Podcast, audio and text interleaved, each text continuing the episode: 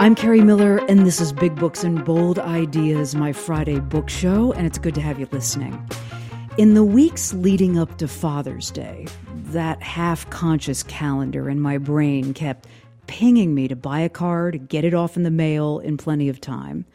And each time that it did, I had that second of unknowing, followed by those moments of knowing.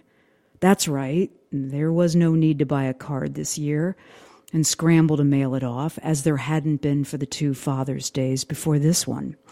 It was my brain still trying to map my dad in a world he no longer lived in. In her new memoir, Kathryn Schulz contemplates the losses that accumulate in our lives and the joy and love that is found, sometimes right alongside those losses. She writes, In quick succession, I found one foundational love and lost another.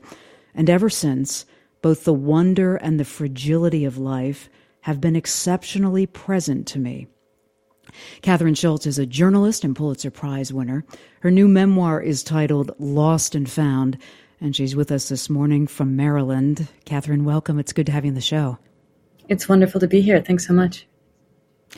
You write in that passage about finding love even as you lost another, and that it opened your perspective to how vulnerable love is to forces beyond your control.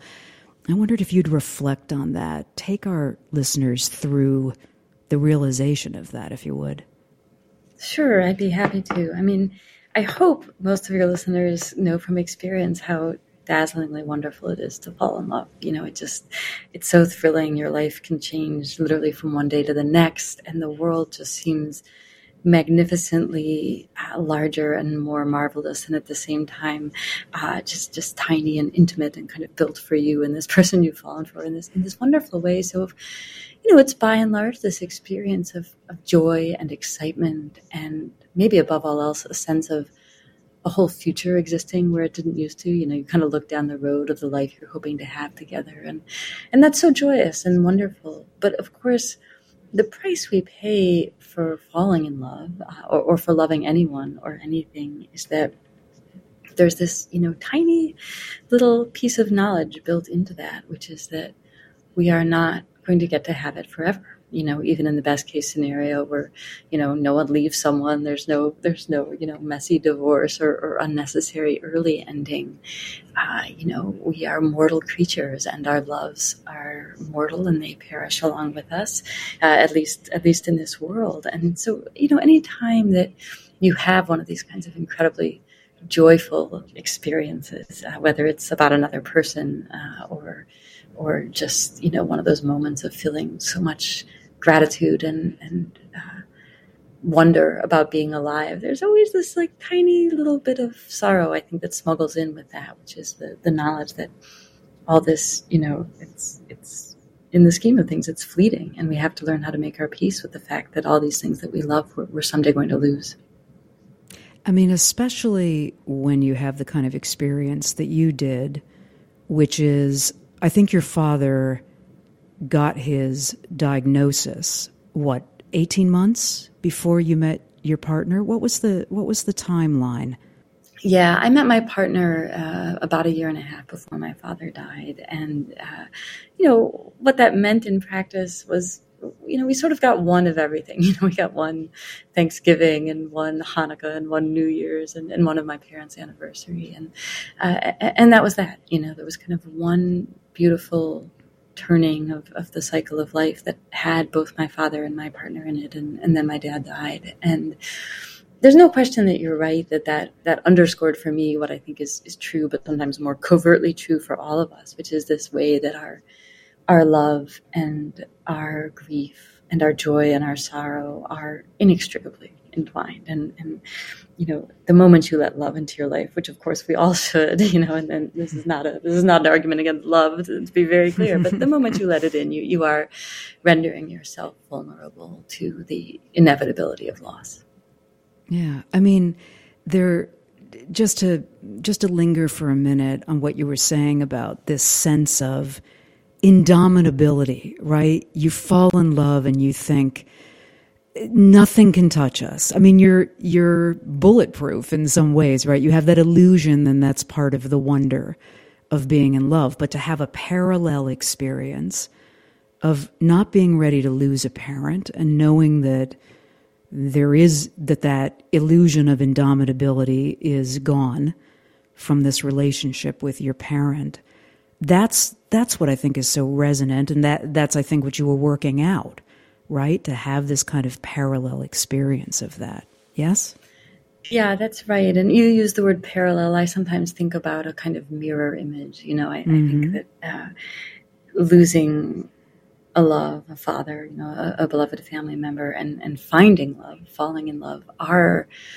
in some ways strangely similar experiences. You know, I mean, the, the emotional valence is obviously uh, completely inverted because grief is grief, uh, and, and and falling in love is. As I keep saying, joyful. It's really the best word I know for it. It's, it's such a wonderful and, and world opening experience. And of course, losing someone makes the world smaller and, and darker and, and far more difficult. And yet, for all these kinds of evident differences, these are both consequences of love, right? You know, we, we only grieve what we deeply loved. And, and a part mm-hmm. of grief is about remembering and cherishing what we loved about someone and, and returning to memories that, uh, at least before they were sort of tinged by grief, were, were joyful and beautiful ones. So, yes, they're, they're, they're parallel tracks, they're mirror images, you know, whichever of these uh, kind of spatial metaphors make sense to listeners. I, I, think we all have this experience again, whether or not you have the kind of slightly uncanny one that I had, where you know here I am, kind of um, losing this foundational member of my of my family of origin. Right when I'm making a family of my own, we all, I think, live with this kind of um, complexity of emotion, where where our love and our grief are are so intertwined.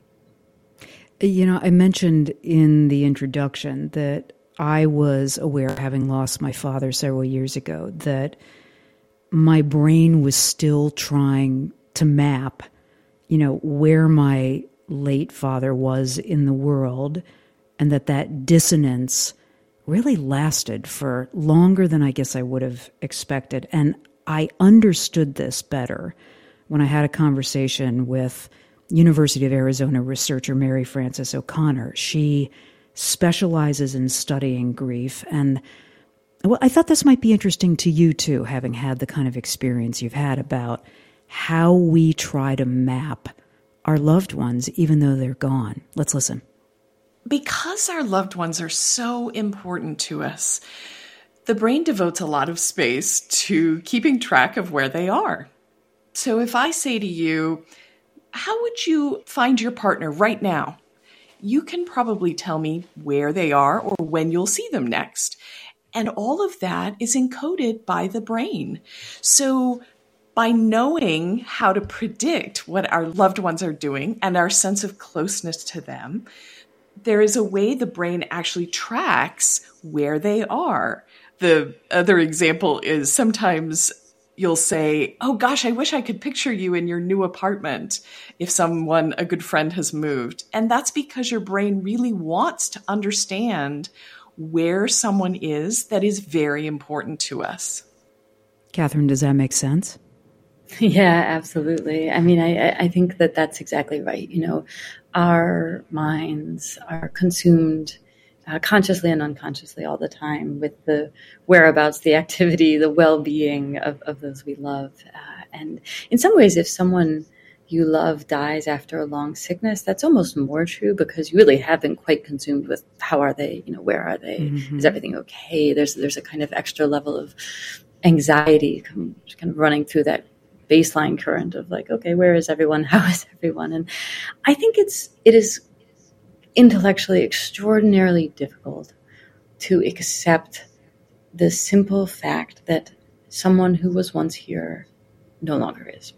Mm-hmm. You know, that is a lot of what I am writing about in this, in, in wrestling with this idea of loss. You know, this notion that, that something can be there and then it just isn't there. And we all experience a kind of almost like mundane version of that when, you know, you like bring the mail in from the mailbox and set it on the kitchen table and it absolutely vanishes and, and you have this kind of lighthearted but still maddening version which is like how is this possible? I remember doing this i brought it in i set it down it's completely gone you know and, and you feel a little crazy and you start invoking these kind of impossible things you know like goblins or ether you know your, your mail has somehow vanished into a wormhole or something but we experience this really upsetting and strange and, and sobering version of that when when someone really has has vanished in that same way and i think this idea that we just kind of automatically some part of our brain cannot adjust to that and, and we automatically just repopulate the person as you did when you you had this sort of nagging inner sense which i really identify with of like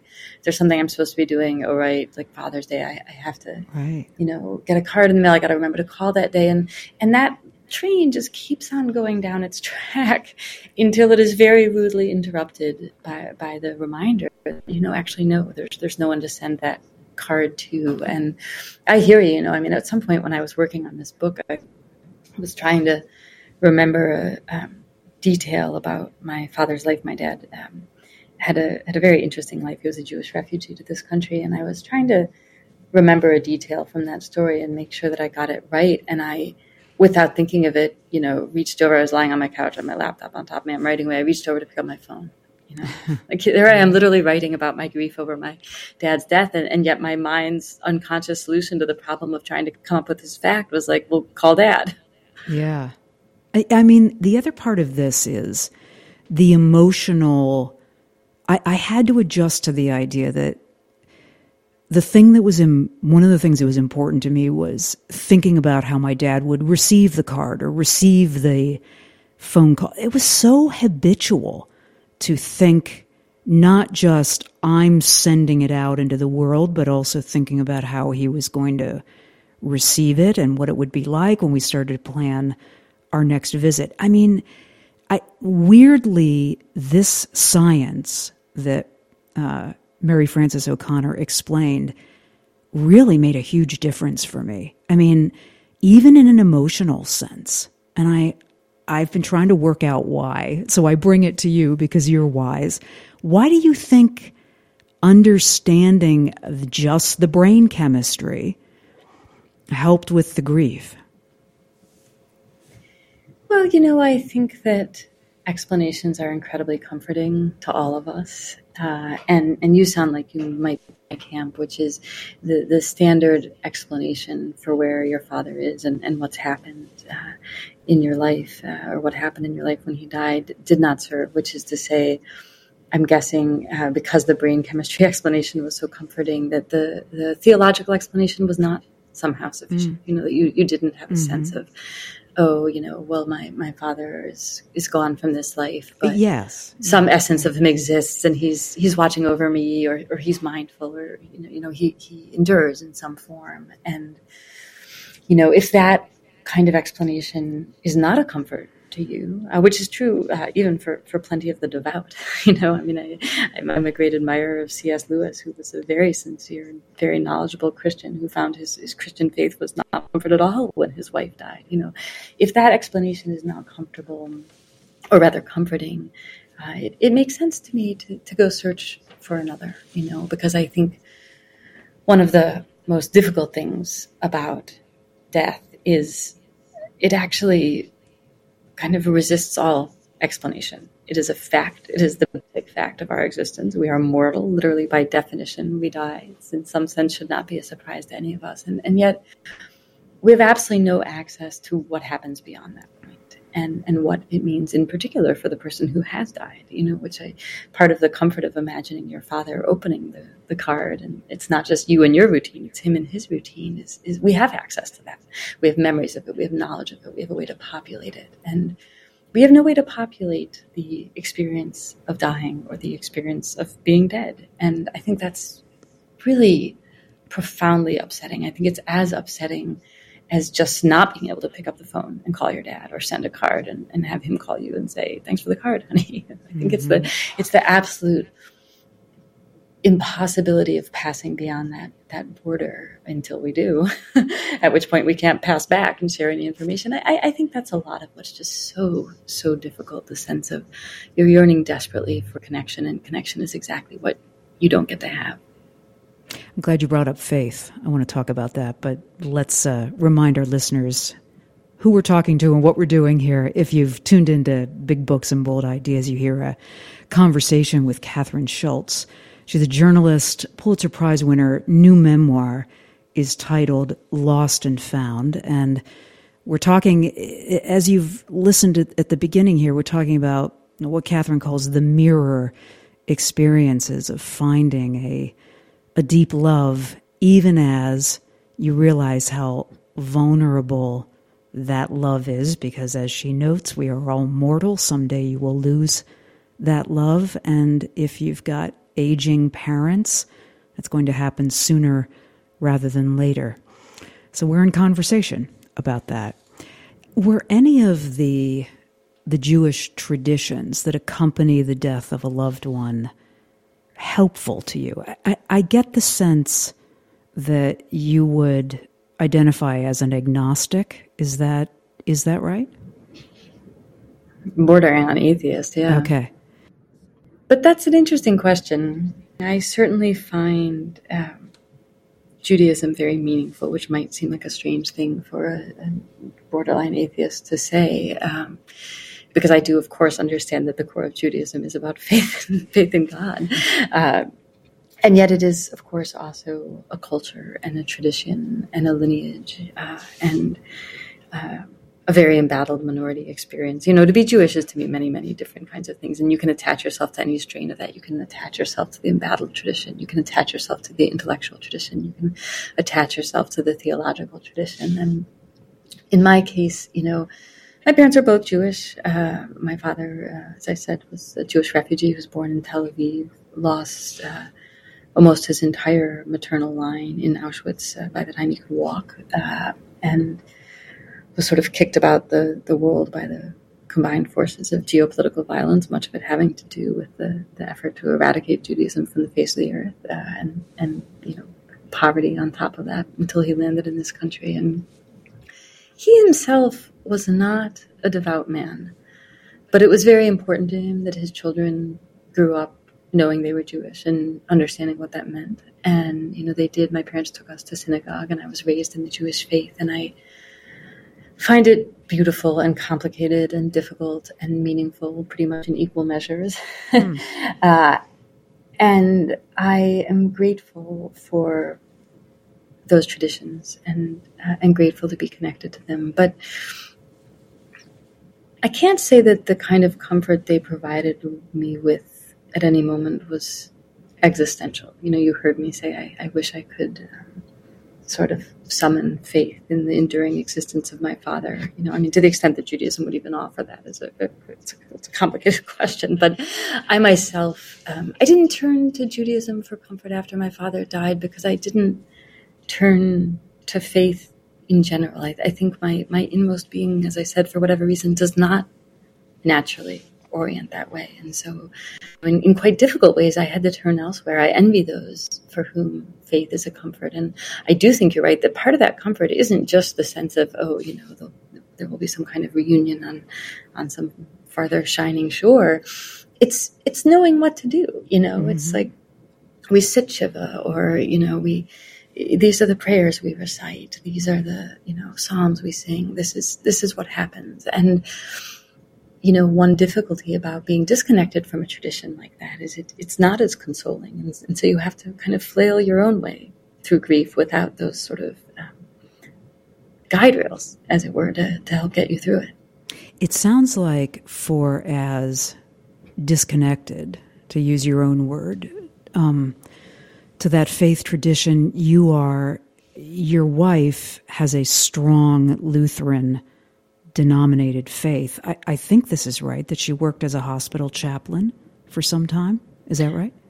Yeah, that's absolutely right. Uh, my wife is a devout Lutheran. She grew up in the Lutheran church. Uh, she studied theology after college uh, and quite seriously considered joining the ministry. Did did work as a hospital chaplain uh, and has done you know a, a, certain amount of preaching and officiating. Uh, and and for her, uh, that that faith is everything that it isn't for me. You know, it hmm. does, I think, ground her uh, in, in both everyday moments and in these sort of momentous uh, kind of existential shifts in our lives, falling in love, grieving. Uh, it, it, helps her make sense of the world, and certainly helps her make uh, it helps her help other people make sense of the world. I think she's a, a profoundly wise and, and comforting presence uh, in these in these difficult moments. So yes, a, a, beautiful and interesting thing about our marriage is that we. Um, we come from kind of doubly opposite traditions. You know, I, I, was raised Jewish and emerged as an extremely skeptical, extremely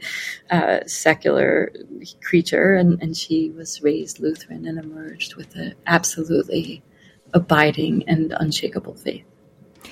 You know, I wondered about this then, that when you were going through your father's decline and realizing that it was it was headed um, for death, whether your partner had to, I mean, chose to be or, or had to be restrained in the way that she might talk about what happens after death or the meaning of death to you. Because wouldn't the the instinct for somebody who is so deeply grounded I grew up Lutheran, I, I understand the tenets that she that she observes. Um, you know, it would be a natural thing to want to not offer superficial explanations, but to share the meaning of that.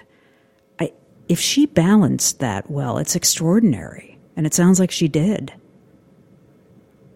She did, and I wish she were on air with us because it's a totally fascinating question. I do too. I Go get her. To her, and I, I, will do so when we. um, yeah, you know, I certainly if she ever had any impulse to try to either comfort me or simply, you know, on her own terms, react to my father's death by recourse to the faith she has that I do not share, I never heard her do it, you know, and I think that I imagine actually some of that might have been uh, the experience of working as a hospital chaplain, meaning my my mm. wife sat with the sick and the scared and the dying and sat with the with the loved ones of the very recently deceased and I imagine, and, and, maybe this is something learned, or maybe this is just who she is, or both. You know, I, I don't know that. Um, I think you have to be very sensitive in such situations to when what is called for is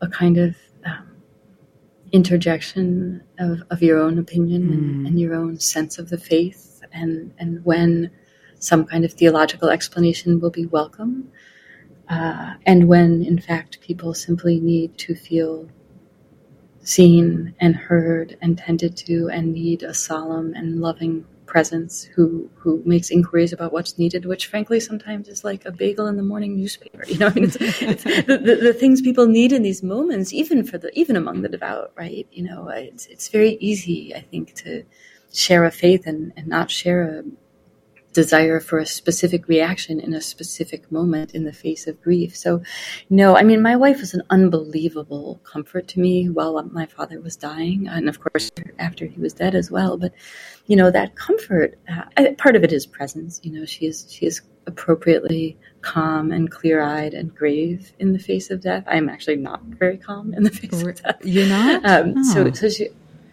uh, you know, I I. Um, I really dreaded losing my father. Um, and also, it was very difficult to know whether we were losing him. You know, it's it's hard to know when when sickness becomes the That's final right. sickness. You know, there was a, a lot of I think this is true for a lot of people. There's a lot of um, confusion and uncertainty, especially in the case of someone like my dad, who you know effectively died of stage four old age, meaning there, there was no mm. clear cause. There was no clear trajectory. There were a lot of systems failing. There was a lot of confusing information, and um, you know, I, I, I, I, hope I'm not a disaster who, who sort of falls apart, but I wouldn't really say that I'm steadfast and calm the way she is. And, and also, she really just had a lot of experience with the dying. And so, at the point when we chose to put my father in hospice care, it was, you know, incredible what a comfort was to me to be able to turn to her and say, can you just tell me like what's this going to be like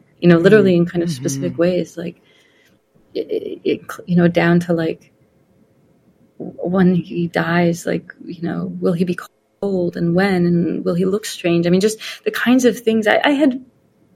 I had lost people I loved before, mm-hmm. but I had not lost them while sitting by their side. Right. You know, and I there was a lot I didn't know, and there's a lot as a culture we we don't know about death anymore until we kind of walk through it ourselves because a lot of it does happen kind of behind doors and, and isn't necessarily as talked about as it once was, or, or, or simply is kind of unavoidable as it once was. And uh, yeah, it was it was an enormous comfort to me her calmness in the face of death, and I do think that calmness is born. I'm part of it's characterological, but but it's born of faith. You know, some of it, I'm sure.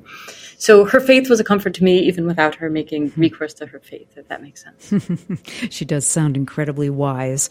Um, you know, I had one other question uh, about that I that I remembered as I was reading uh, the memoir, and I forgot to make a note on it, but you've reminded me of it. I, I often the parents of um, parents who are immigrants, especially given what your father went through, as you just said, losing family to a concentration camp and enduring poverty and then coming to this country and making the kind of success of his life with that zest for life that he that he inhabited. You know I, there's an interesting thing that happens between that generation and the children of immigrant parents about the idea of American exceptionalism. And I, I wondered if your father carried that sense of American exceptionalism, and you, as a skeptic, a journalist, who you are, right? Just your character, how you saw that, how you think about that. What a wonderful question, and one I haven't been asked, actually. Um, my father was a great patriot. He truly loved this country. He was unbelievably grateful for what it gave him. He was unbelievably mindful of what it gave him. I mean, my dad, you know, came to this country at age 12, speaking not a word of English, to parents who spoke not a word of English and barely had a dime to their name. And he had come through violence of every kind, and poverty, and difficulty, and dysfunction, and trauma of every kind uh, by the time that he got here. And, you know, what did he find? He found a free public school system. He found a free public library down the block from him that became his absolute haven. He found very dear friends who were his friends until the day he died. Uh, he found a, a, university system where he could be educated. And I think he had the real sense that for him, in a moment of need, this nation provided what it purports to provide, which is a, a beacon of hope and a chance to make for yourself a future that was not preordained by your past. And in fact, that's what happened for my father. But the thing that I absolutely admired and adored about my dad is he never confused his own success for the inevitability of success. Mm. Mm-hmm. I never once heard him say or feel that because he had done it, everyone should be able to do it. I never once heard him make recourse to the notion that, you know, he was able to pull himself up by the bootstraps, so everyone else should be able to also. I think he was incredibly mindful of strokes of very good fortune he had, of specific individuals who intervened and helped out and watched over him, and far from him hauling on his bootstraps, picked him up and gave him a leg up. And he saw all around him how fragile that was, and how for every time it happened, there was a case or 10 cases or a thousand cases where it failed to happen, most notably in all the people who actually just never got the chance to be here in the first place. And he never forgot that. You know, it was my father's family waited a very long time to get visas to come to this country. And he knew how many people close to his family, you know, who had come through the same horrors, the Holocaust, were never given that opportunity.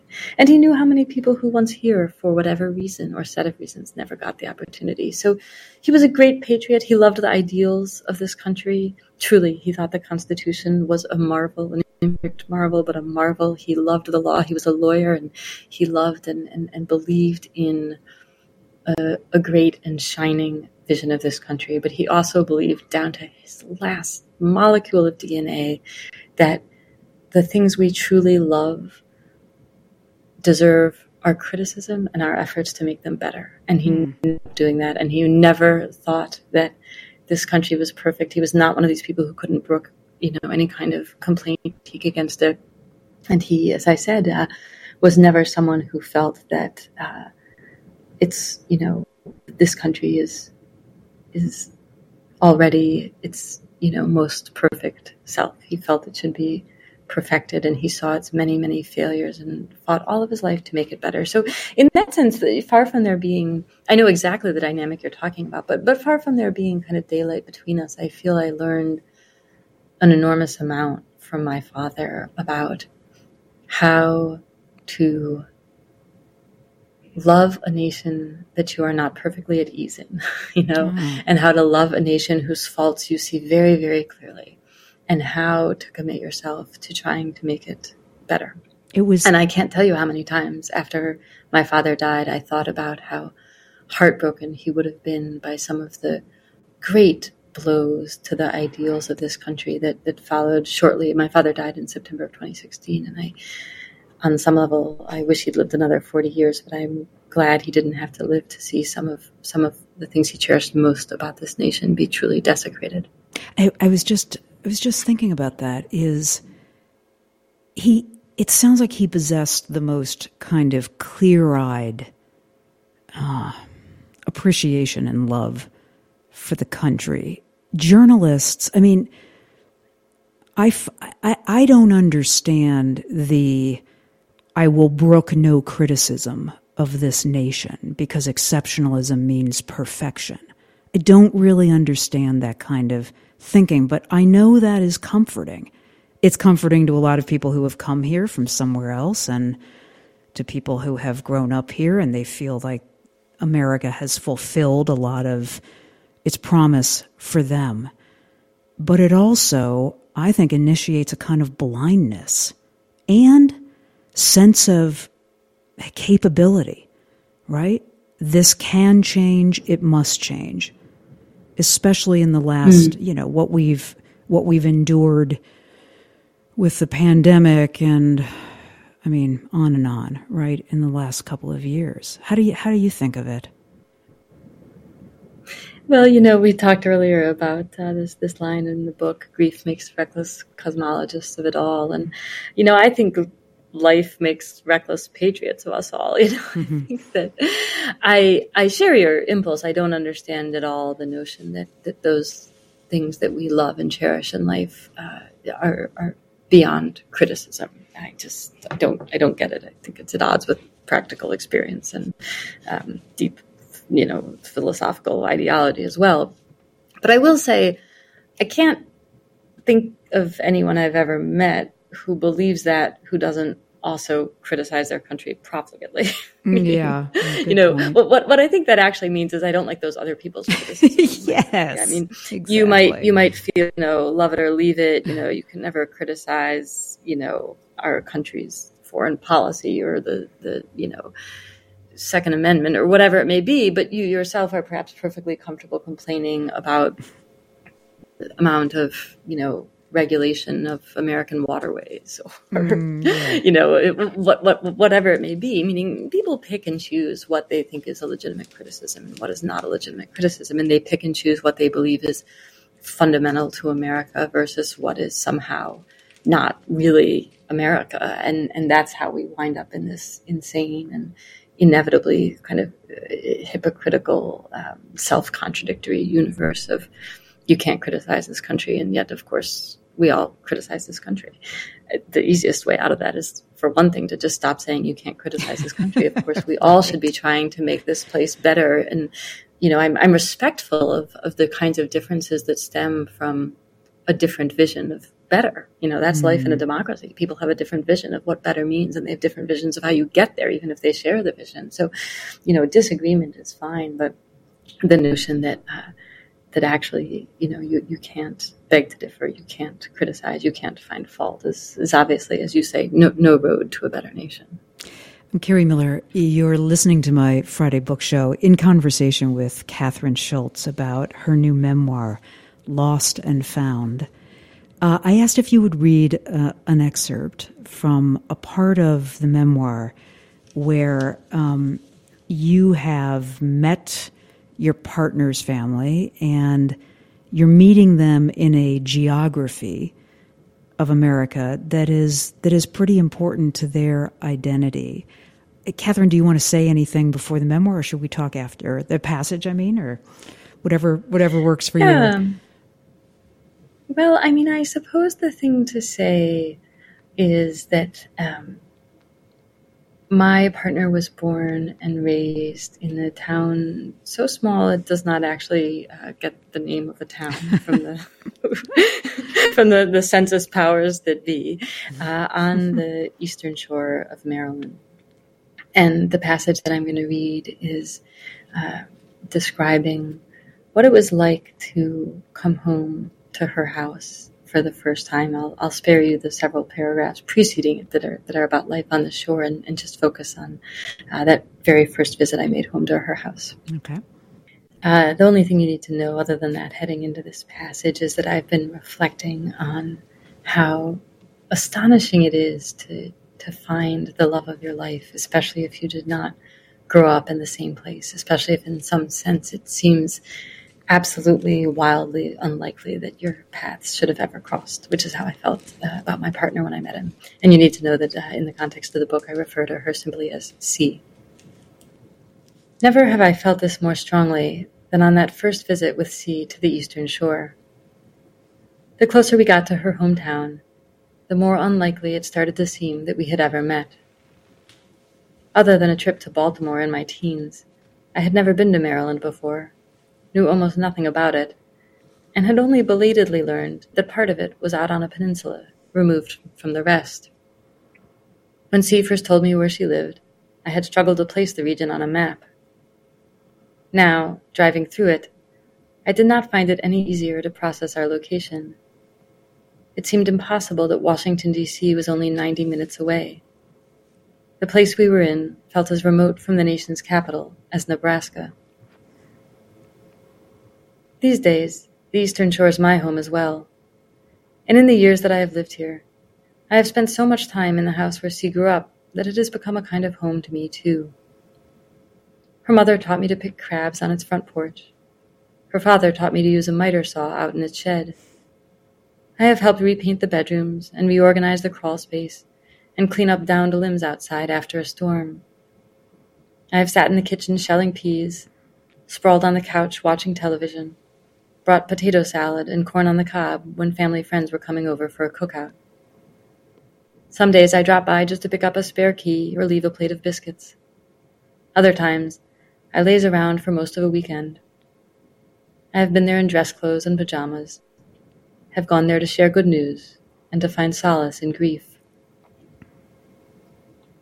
But on that first visit, I came as a stranger, new to the shore, new to her family, still very much in that phase of love I described as a yearning for information. For many months by then, I had wanted to see the home where C grew up.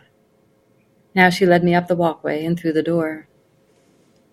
The archaeological dig out back had long since been filled in and plowed over, but all the artifacts she'd found while excavating it were still inside, neatly organized in a display case she fished out from under the bed. The bookshelves her father had built for her remained in her childhood room, although there was not much else to see there, since her younger sister had redecorated after C left. In the living room, I stood for a while in front of a shelf full of photographs of her as a kid, adorable and serious eyed and scrawny as an urchin, sitting on the church steps with her sisters in identical Easter dresses, standing on a dock holding up a freshly caught rockfish almost as tall as she was muddy kneed in a Little League uniform. I could have looked at them forever, looked at a thousand more. My farmer's daughter, my Rhodes Scholar, my devout Christian, with a fierce intellect and a faithful heart, who can recite Eliot and read Greek and run a wood splitter and set a trot line. Before we met, If someone had given me pen and paper and 10,000 years and asked me to describe the person I would one day fall in love with, I would never, in all that time, have dreamed up anyone like her. Where did you come from? I sometimes asked C in those days, in awe and gratitude. Standing there in her house, in the very center of a certain kind of answer to that question, the deeper one did not seem any less mysterious. How, from here, had she come to be who she was? How, from here, had she come to be with me? What an astonishing thing it is to find someone. Loss may alter our sense of scale, reminding us that the world is overwhelmingly large while we are incredibly tiny. But finding does the same. The only difference is that it makes us marvel rather than despair. Kathryn Schulz reading from her memoir, Lost and Found. That is so beautiful, Kathryn. I mean, the I, I, thought of it as as you were reading as a lens kind of zooming in and zooming out and just giving me this really powerful, detailed perspective of of what it means to be in that geography of your loved ones and now be part of it. I mean, how how integrated do you feel into the what it means? What do they the Eastern Shore? How, how do they what do they call people that live there? Easterner Shore? I don't know. well, first of all, thank you for saying that about the kind of sense of telescoping in and out. Mm-hmm. I think that mm-hmm. kind of that kind of scale is very interesting to me, and I I'm glad you responded that way because I did try to write it that way. You know, it's funny about the Eastern Shore. I mean, people here draw a distinction uh, between a from here and a come here. Really? Uh, yeah. And if you're not from here, you're always a come here. So, you know, on, on some almost kind of comic level, uh, it doesn't, it, you know, it doesn't matter that I've been here for quite a while now. And it wouldn't matter if I spent the rest of my born days here, I would still be really? a come here. Uh, but it's a, it's a loving distinction. And, you know, I have found, uh, I have felt incredibly embraced uh, by this place and this community. And part of that, of course, is because my partner's family, uh, my in-laws, have just been phenomenally wonderful to me. Uh, my my mother and father-in-law uh, still live on the farm where my partner grew up. Uh, her younger sister lives on that farm as well. It's it's about hmm. twenty minutes from us, so we're there all the time.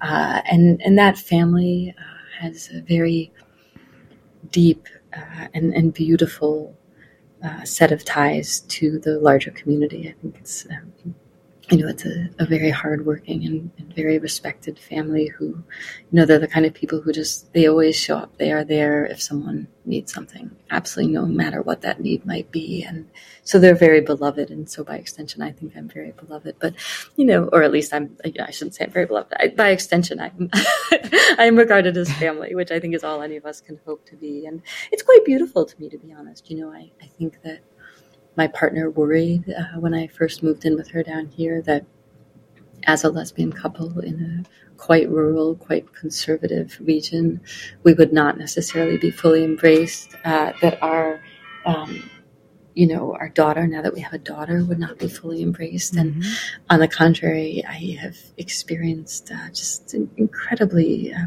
beautiful, beautiful welcome from the people here, and I'm very grateful for that. I, I did wonder. Um, I'm sure you've thought, you've you've given some introspection to what it will mean to raise a child in that part of America, and, and not only the reasons that you've just described, the fact that you are two women raising a child, but what it will mean for your daughter to say and be from there. Say that she's from there, be from there. Mm, yeah, I mean, it's true, of course, that now no matter uh, no matter where we may someday move, uh, she will always be from here. She'll always have been born right. on the Eastern Shore. Uh, she'll be the one, two, uh, three, fourth generation here. um, and uh, I, I, find that very beautiful, and I hope she does too. And I know it's very important to both my partner and me that she feels a connection to this place again, no matter where, where we might someday wind up living, uh, that she understands its its geography and its culture and understands where and how her mother was raised and where and how her grandfather and grandmother were raised and you know, I on the subject of you criticize what you love. You know, I, I think there are things about this region that um, you know don't sit right with me and don't sit right with my partner, and that we speak out about and that we work to change. But there are many things about it that are that are very beautiful, and there are values my partner was raised with that I hope very much my daughter with. Uh, so, you know, I um, it, life is funny. I, I meant what I said in reading that passage. I had never heard of the Eastern Shore when I met my partner, and of course, right now I'm raising a daughter who that's, you know, it's on her birth certificate. That that's that's where she will always be from, and uh, I find that I find that quite beautiful. I know. It, remind me where you grew up. I grew up in Ohio. Ohio, okay. outside Cleveland. Yeah. Did you? I mean, it sounds like you didn't have that sense of this place made me the way your partner has that has that sensibility. And so what it was easier for you to say you know, I can plant me anywhere that's meaningful to you and I'll I'll see what I can make of that. Yeah, I mean, I had already kicked around the country and indeed the world a fair amount before my partner and I met, as had she. Uh, the difference is that she is very deeply attached to where she's from. Uh, in, in in the way my father was a patriot, my partner's a patriot. She loves this country. She loves where she's from. She's a staunch defender and fierce critic of them both. Huh. Yeah. um, but I uh, I never wanted to return to where I grew up. It's interesting to me. A lot of my high school friends either stayed or left and came back. Um, mm-hmm. I grew up in the in the suburbs of Cleveland, and in many ways, it was a wonderful place to grow up. And uh, I'm grateful to my parents for choosing it. And I, I had a you know went through excellent public schools, have wonderful, wonderful friends. Uh, it's sweet to me to return there. My mom still lives there, but not one iota of me ever for a nanosecond thought I would I would return myself and set down roots there. And so it's uh, it's fascinating to me. It's it's another one of these differences I write about in the book between my partner and me that I I never wanted to return home, and, and home always has beckoned her back. And I think even if we live elsewhere, you know, some some part of her will always uh, feel that draw. Ken, um, I want to close with some Alison Krauss, and mm-hmm. I think you'll recognize the song. Maybe we can play a little bit of it, and you can tell me what's meaningful about it. How about that? Sure. It's amazing how you can speak right to my heart.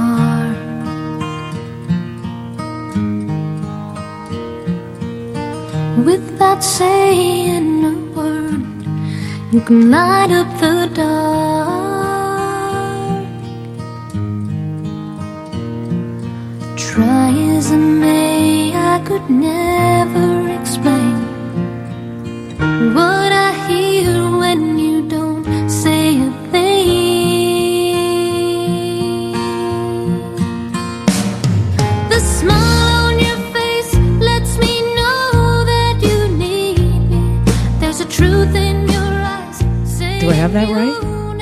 song? Somehow you do, which is interesting because if it's in the book, I've actually forgotten that I have to say two things about this song. Uh, and I'm, I'm, actually very moved sitting here listening to it on air. Uh, the first thing is uh, that is the first song my partner and I danced to at our wedding. We both love Alison Krauss. We both love country music in general, actually. Uh, we entertained a lot of options for our first song.